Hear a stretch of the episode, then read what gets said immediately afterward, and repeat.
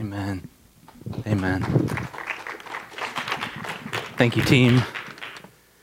Do me a favor and track down a Bible if you can and get with me to Exodus chapter 19. We're doing a series right now uh, going through this uh, Jesus Storybook Bible. And um, some of you have pointed out that I am getting slow. Uh, if you're reading along with the rest of the church and you're following the four readings a week, I'm getting left in the dust. Uh, and I know that, and I'm doing it on purpose. Here's one of the things that I love about this book.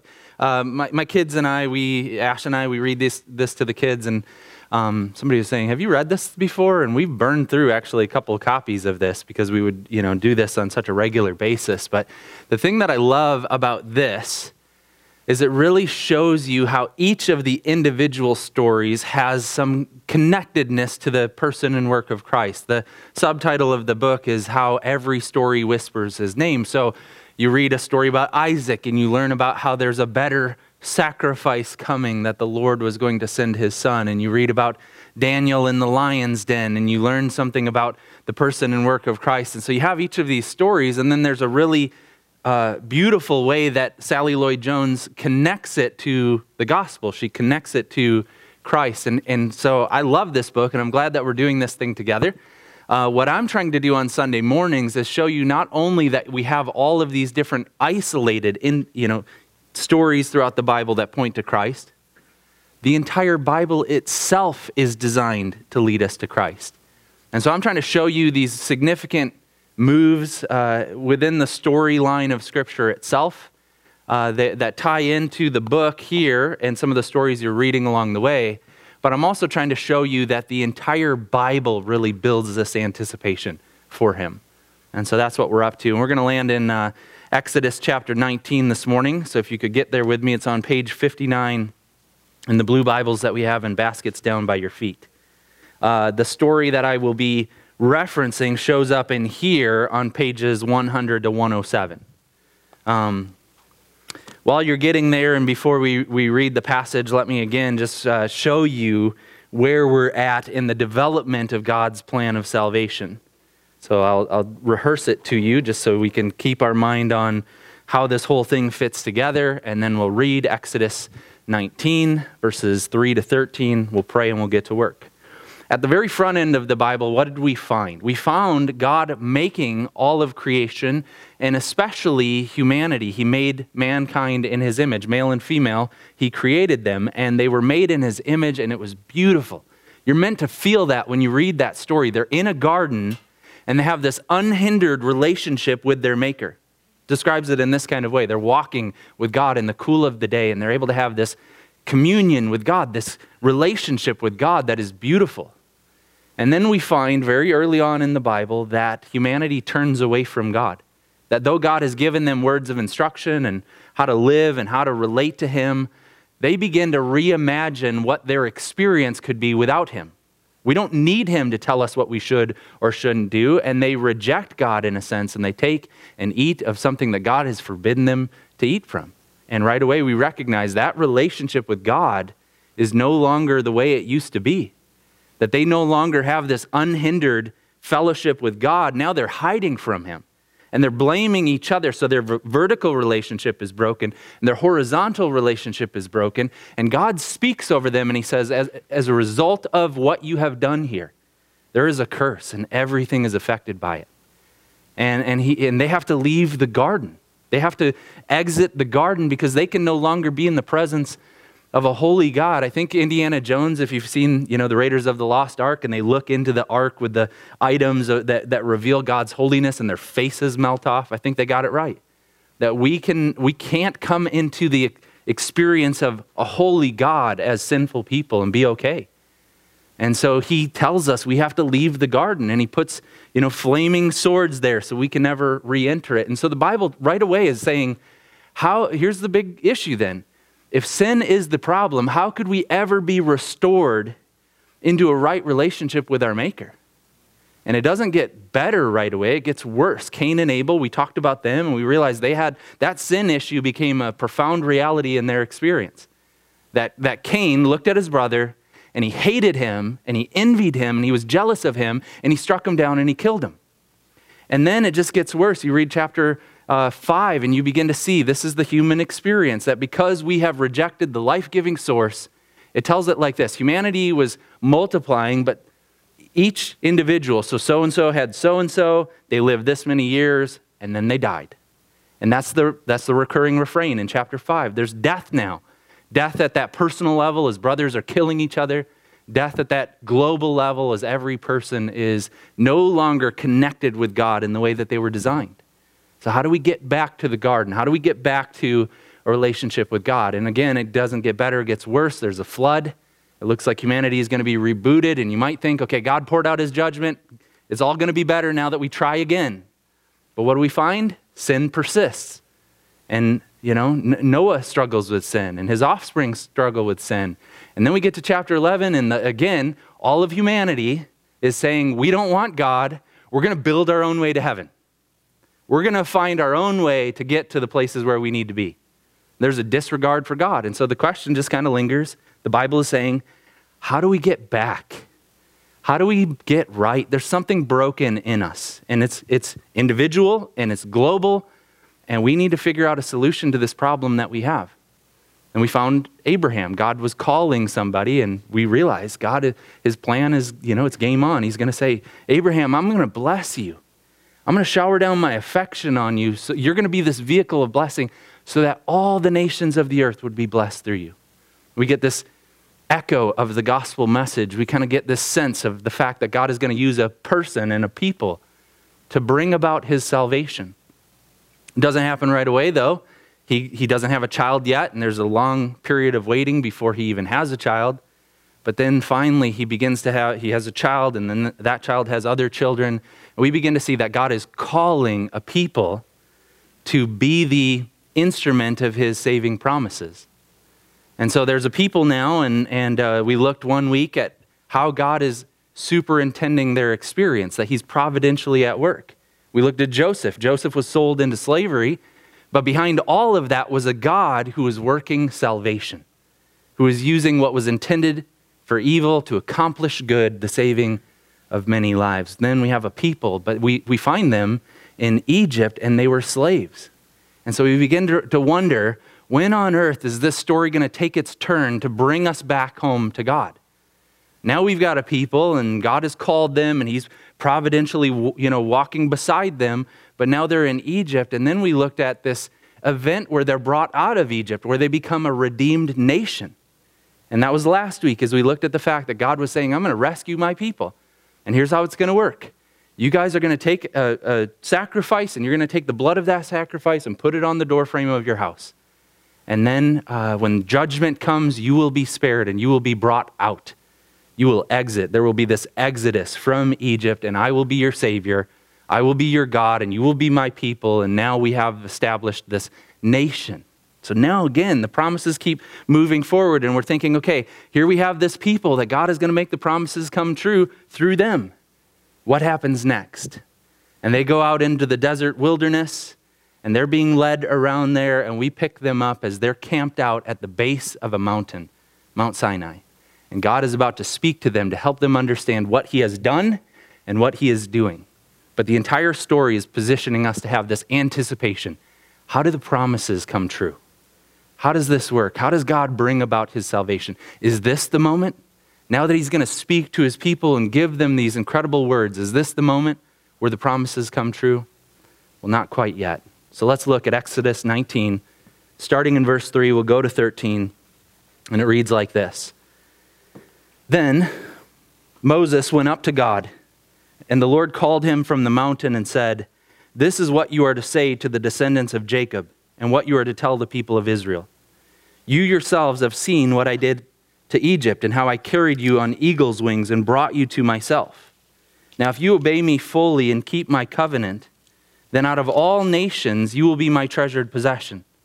Although the whole earth is mine, you will be for me a kingdom of priests and a holy nation.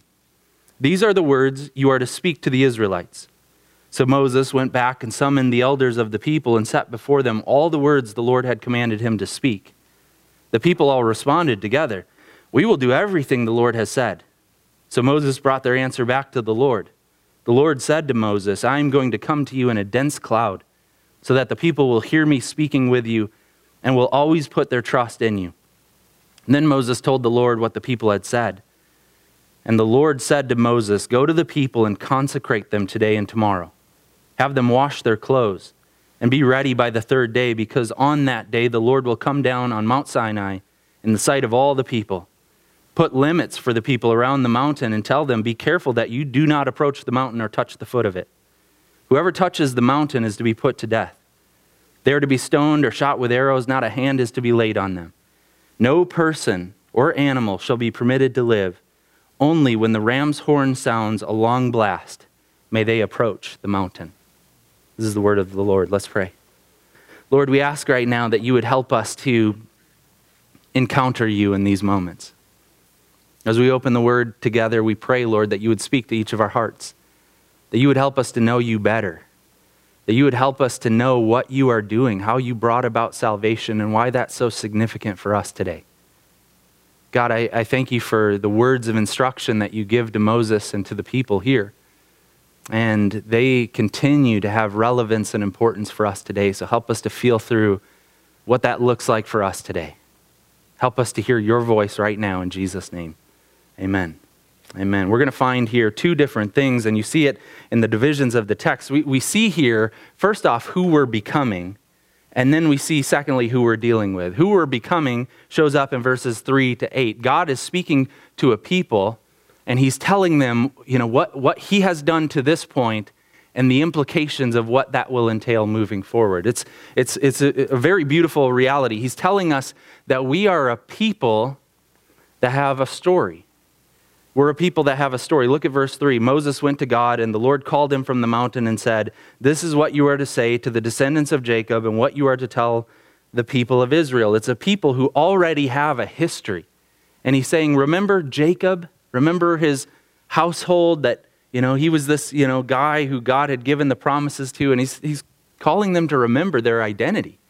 That they, have a, that they have a story, that they have a narrative, that they were a small group of individuals who now have become this large nation of people, this people of Israel, but they're this house of Jacob who turn into a people of Israel, and they are the people of the promise that God has been using them all along to communicate himself to the world. And so we need to recognize that we are a people with a story. Now, we can look back, some of us can look back on our personal narratives and we can see how God has been at work in, in our individual lives. And we can say, okay, when I was you know, going through this season, here's what I perceive God was up to. And we can recognize that we have a story, but our story goes even much further back. It goes all the way back to the beginning when we start to consider how God has created humanity and how he has been faithful at every point along the way, that becomes for us our story as well. And that's how the New Testament tells us to read the Bible. In fact, in 1 Corinthians chapter 10, it tells us that when we look at the events with the Israelites, those were written for us. Those are examples for us. This is a part of the fabric of the human experience. So we look back at the Old Testament and we're invited to go there to see how God deals with us today.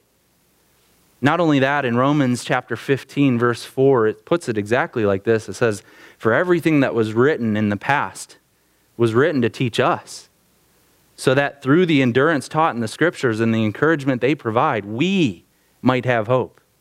Written to a church saying, Everything that happened in the Old Testament was written down for us. When we look at the Bible in the Old Testament, when we look at the story of the Israelites, I want you to feel that it's your story. That God has given us this gift of a narrative of how He has dealt with the people from the very beginning. And it, it becomes for us then a story of His saving purposes. And we can see Him as faithful along the way, and we can see our own failures reflected in the tendencies of the Israelites, but it's our story.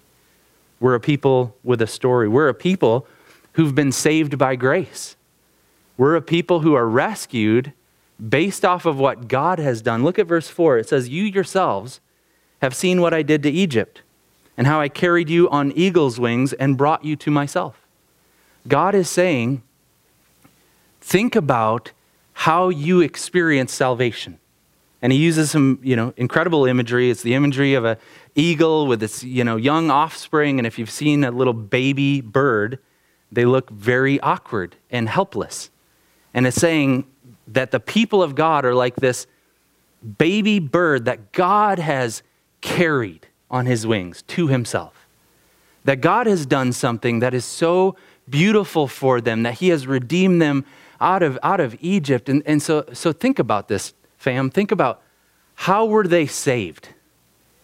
Was it because they were so incredible? Was it because they were so strong and mighty? Was it a military campaign that got them rescued? I mean, what did they have to do to experience salvation? The answer is very little, right? They had to appropriately apply the blood of the Lamb. They had to participate in what God was saying to them of how they could be rescued and redeemed. Then they get brought out of, out of Egypt. And do you remember what God did for them? He said, Go talk to your neighbors before you go. Ask them for you know, help. And God made the neighbors, the Egyptians, favorably disposed. So not only were they rescued, they also were resourced. They had all kinds of gear then when they were leaving Egypt. God had given them the plunder of the Egyptians. They go out from there and they get pinned up against the sea. Do you guys remember that? And they're standing there going, Oh, great. The, the king has changed his mind. The army's coming to destroy us. What are we supposed to do? Moses, did you just bring us out here because there aren't enough graves back in Egypt? And God speaks and he says, Watch. He doesn't say, Strap on your swords, guys, fight for your families. He says, Watch the salvation of the Lord. And he parts the sea and they walk across on dry ground. And then when the armies come in after them, the, the you know, waters go back over them and, and they perish.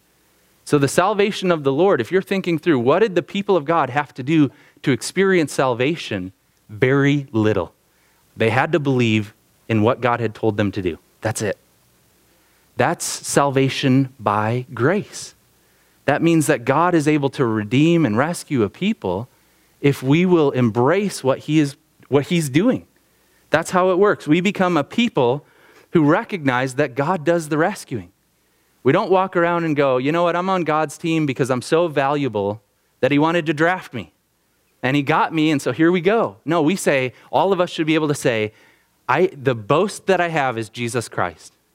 No other boast. It's not, you know, oh, I try to be a good dude. I try to read my Bible. I try to go to church. I try to lead. You know, I'm a pastor. That's, you know, all these accolades that I could bring forward and say, here's why I'm a saved individual. No, no, no. We are a people who are saved by grace. That God is a rescuing God who looks at us in our desperate condition and he says, I'll do all the work for you. I will save you. I will rescue you. I will redeem you. We are a people who are saved by grace. We are a people who then respond to God with obedience of faith. Look at verse 5. It says, Now if you obey me fully and keep my commands, keep my covenant, then out of all the nations you will be my treasured possession. It's saying, here's what you are to do now as a redeemed people, as a saved people, listen to my voice. But this is very important. There's a chronology of grace here. If you're thinking about what is the order of how this stuff plays out, it's very important that you see that salvation comes first before obedience. There's a chronology of grace here. He's saying, Look at what I've done in Egypt. I carried you out like an eagle carrying you on, on wings to myself. Now, obey me. And there will, be, there will be blessings that are tied to that. But we obey not as a way to earn our relationship with God, we obey as a response to the salvation we possess.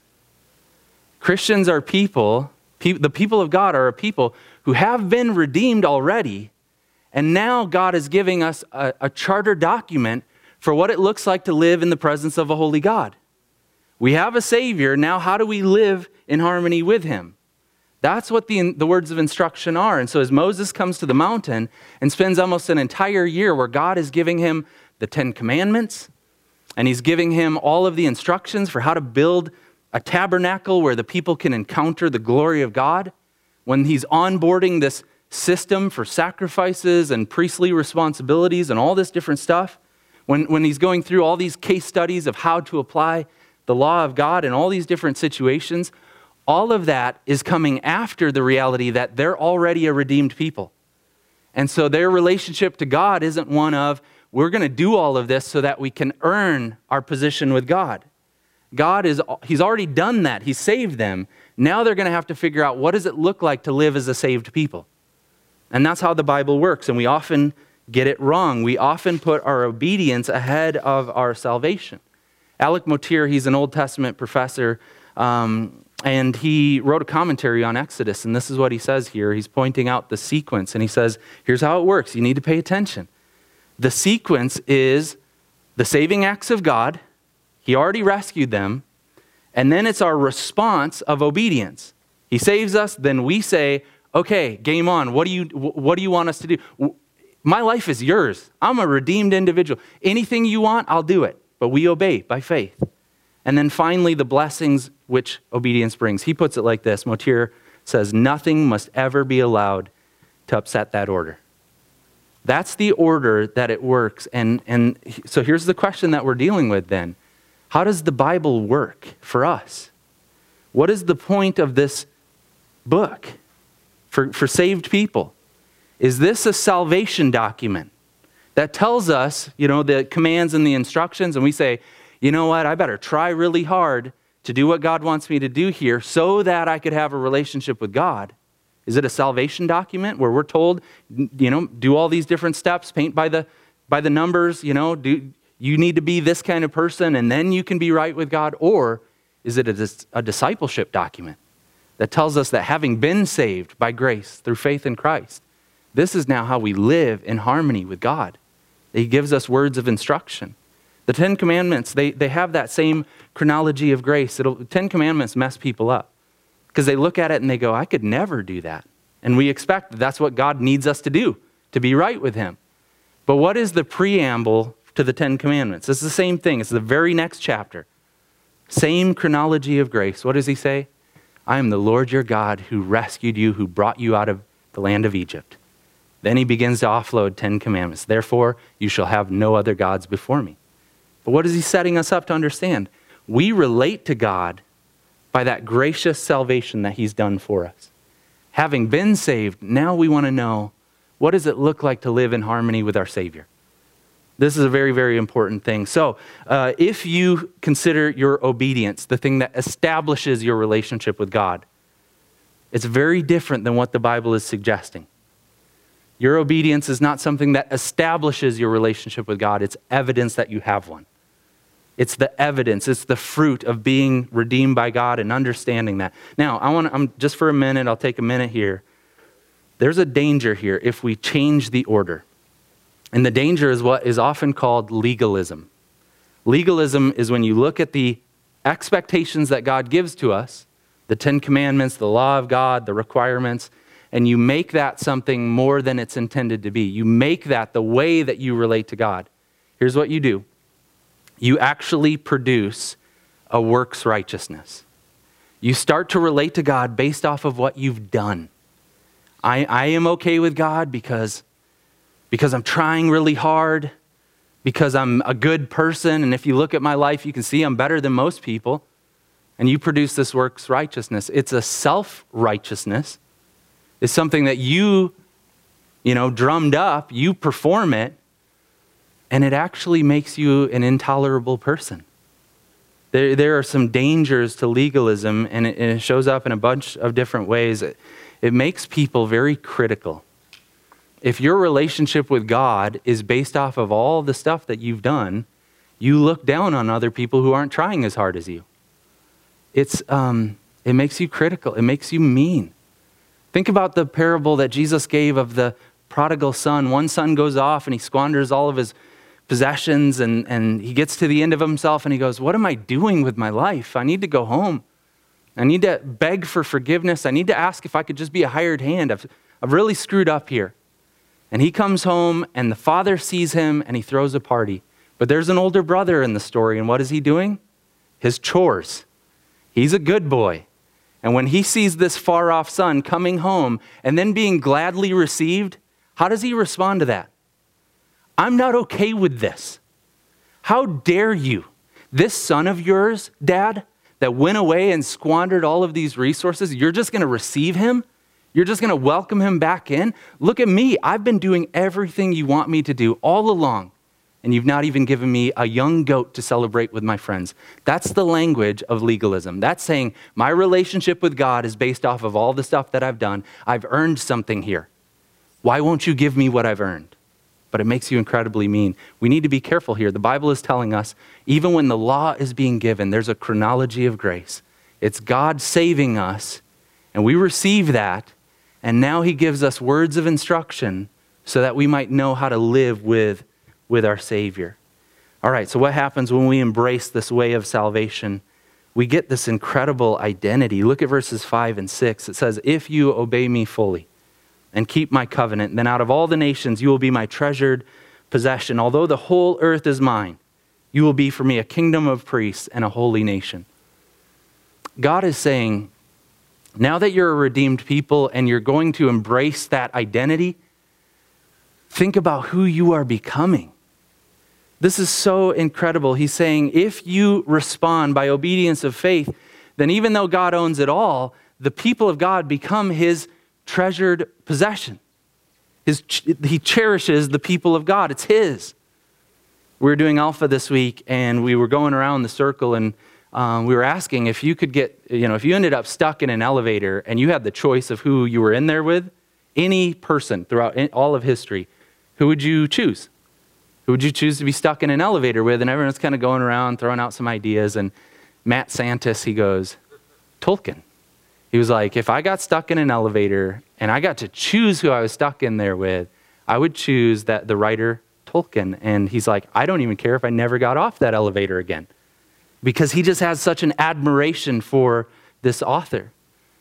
And so then I was thinking this week, and I was like, well, you know what? What if I were able to say to Matt, hey, dude, I've got some connections. This is pretty wild. I've got some connections. I can actually, I'd like to give you a gift. Called some friends, I actually have Tolkien's writing desk and I want to gift it to you. Now, if that were true, which is not, but if that were true and I were able to say, hey, hey, Matt, here's Tolkien's writing desk, can you imagine maybe some of the most famous works of literature were crafted here? What would, what would Matt do? He would celebrate. He would look at this thing, and it's, you know, whatever. I don't know what it would be. Maybe it's just made out of wood. It's just an, an inanimate object. But he would look at that object and he would be like, oh, baby, Right? This thing is so incredible because of its connection to that significant individual. That's who we are. That's who we are becoming. God is saying, everything's mine. The whole earth is mine. I made everything. But if you will be my people, and if you will live in relationship with me, if you will obey the covenant terms here, then out of everything on the whole entire creation, you're mine. You're my treasured possession. And, and, that means that we somehow reflect the glory of God to the watching world. That people see us as having the name of God and belonging to Him. And, and people have this experience then of encountering God as they encounter us. It really is an incredible privilege, but that's what God is saying. You will be my treasured possession. And it's a treasure. God doesn't just put up with us, He actually likes us. He doesn't just say, you know what, you guys are a mess, but I'm a redeemer, so I'm going to save you and, you know, you just stay away from me because you irritate me. No, he, he loves us, He likes us. We're His treasured possession. We become this, this people then who are a kingdom of priests. And we've talked about this a couple times. It's a recurring theme that I hope you're picking up on. When God calls a people, He's trying to tell them something. I'm going to redeem you, but it's not just about you. It is about you. You get the privileges of that redeemed relationship. But when he calls the people, it's for the sake of others. The, the people of God are a missionary people of God. This is before the priesthood is even explained. And on the front end, God is saying, Here's my intentions for you. You will become an entire people who every member is a priest. Every member has a relationship with God and then mediates that to other people. This is who we are, the missionary people of God. That's who we are. As a church, we don't just do church for us. We do church with the, with the intention, with the design that what happens here as we gather actually affects how we scatter. And we go out and we do our job and we interact with people and we have conversations and all of that for the glory of God because we believe that God is calling us to be his representatives in the world. And we don't just want to hide in here, but we want to deploy very purposefully to help other people come to know him. We will be this kingdom of priests, this holy nation, a, an entire people group that is bearing the name of God and representing who he is to a watching world. Guys, I'm not just making this stuff up. This is how the New Testament reads this passage as well. When Peter writes to the churches, he writes a letter and he says, You know, I want this to go to every church. This is general distribution. I finish this, you get it out there. Get it to everybody. And what does he say in 1 Peter chapter 2? Identical language. This is it here in 1 Peter chapter 2 verse 9. You, talking to the church now, are a chosen people a royal priesthood, a holy nation, God's special possession, that you may declare the praises of him who called you out of darkness and into his wonderful light. It's who we are. Everything that God was saying back then in Exodus chapter 19, that's us, the church. We are this kingdom of priests, this royal nation, this holy priesthood, God's treasured possession, so that we might declare his praises to the ends of the earth. It's who we are. And I wonder if you're willing to embrace that, but we are a missionary people of God. All right, the people respond in verses 7 and 8. They, they basically say, 10 4, we're on board. Sign us up. We, we want to be your people. We want to glorify you. 7 reads like this So Moses went back and summoned the elders of the people and set before, him, before them all the words the Lord had commanded him to speak. And the people all responded together, We will do everything the Lord has said. So Moses brought their answer back to the, to the Lord. They say, okay, we're on. We're, we're on board with this. We like this game plan. We will listen. We are redeemed. Give us your word. And that's the first thing that we see. We see this incredible identity thing going on, who we are becoming in verses 3 to 8. But then it turns a corner here and it shows us who we're dealing with in verses 9 to 13. Verses 9 to 13 help us now to see the God who speaks to us, the God who gives us his word, is not a domesticated God. We have his word, but we need to understand who he is. He is a holy God. He is a God who comes in a fire and in a cloud. Look at verse 9. The Lord said to Moses, I'm going to come to you in a dense cloud so that the people will hear me speaking with you and will always put their trust in you. And then Moses told the Lord what the people had said. It, it's God saying, I'm going to relate to you in a way that you would understand who I am. And you guys, if you track with the story, he leads them in a pillar of fire, and a pillar of cloud, and the pillar of fire. I mean, you wouldn't want to touch that thing, right? You wouldn't want to come into contact with that fire. Uh, Reese lately has been asking me, it's kind of, she's been talking to me about um, if there's ever a fire, what do I do, Daddy? And, and there's just this, you know, little fear in her of what that would entail. And God relates to his people in a fire, but he also relates to them in this dense cloud.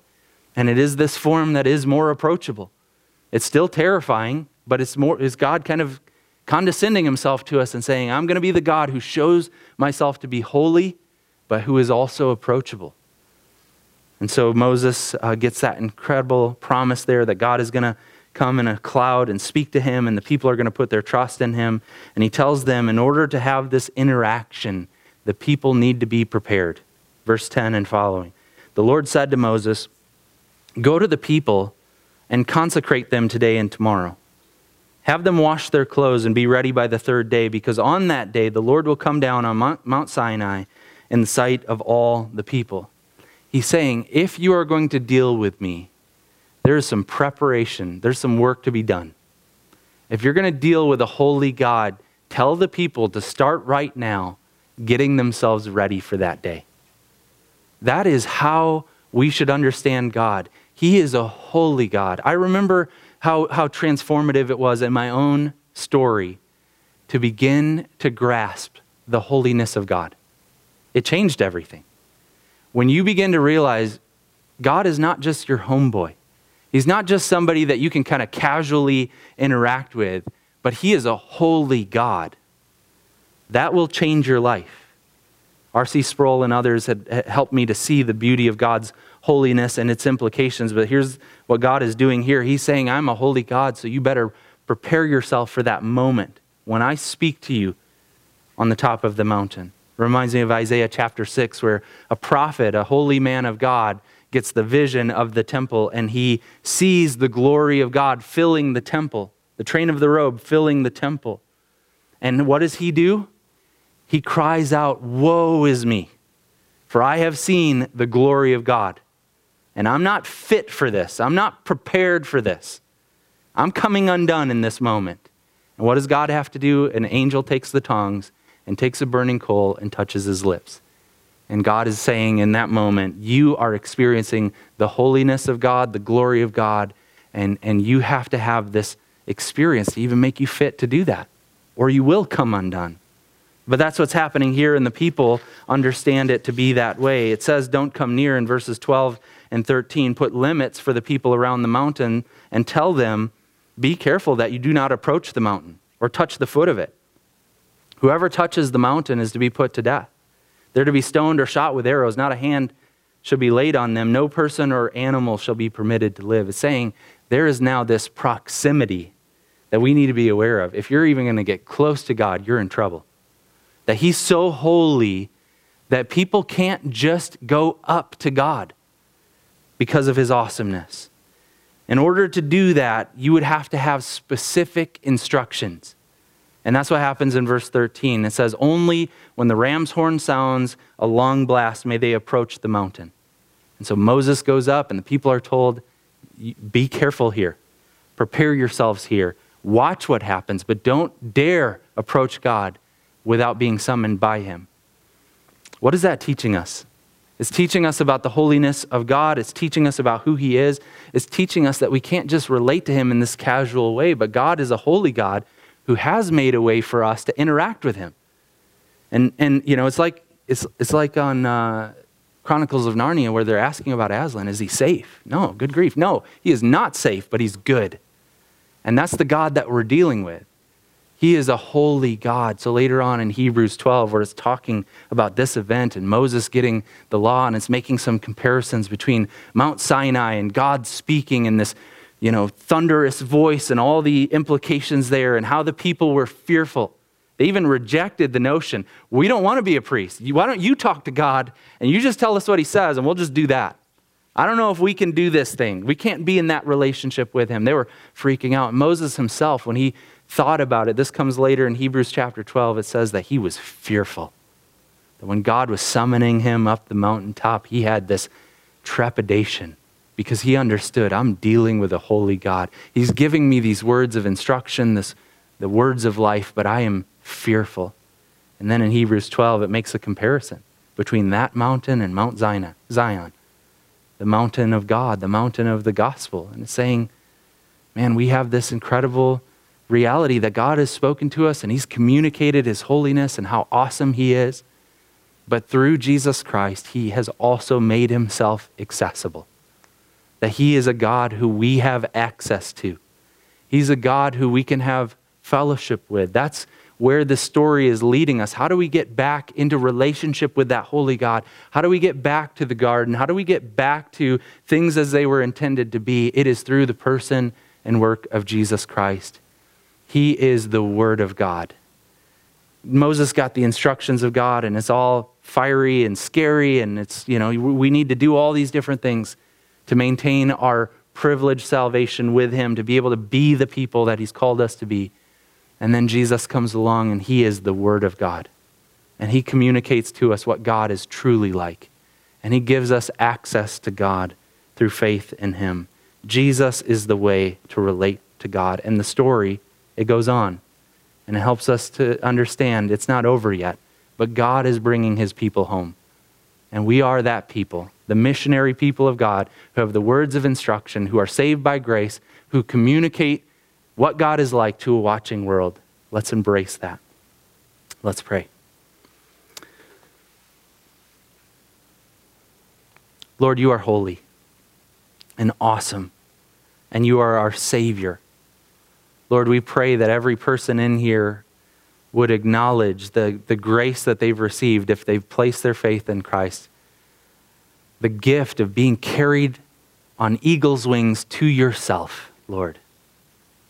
That salvation, it, it is awesome. And we will spend all of eternity reveling in that glory. And in the meantime, God, we're grateful that you're a speaking God, that you give us words of instruction so that we might walk by faith in the Son of God, so that we might walk in a way that's in accordance with who you are, your character, and your goodness. We thank you, God, that you've made us able to approach you through the finished work of Christ. We don't come to a mountain that's scary, that's terrifying, that's loud, but we come to Mount Zion, the place of our salvation. We come to Jesus Christ, who gladly receives us and tells us what you are like. We thank you for him. Amen. Amen.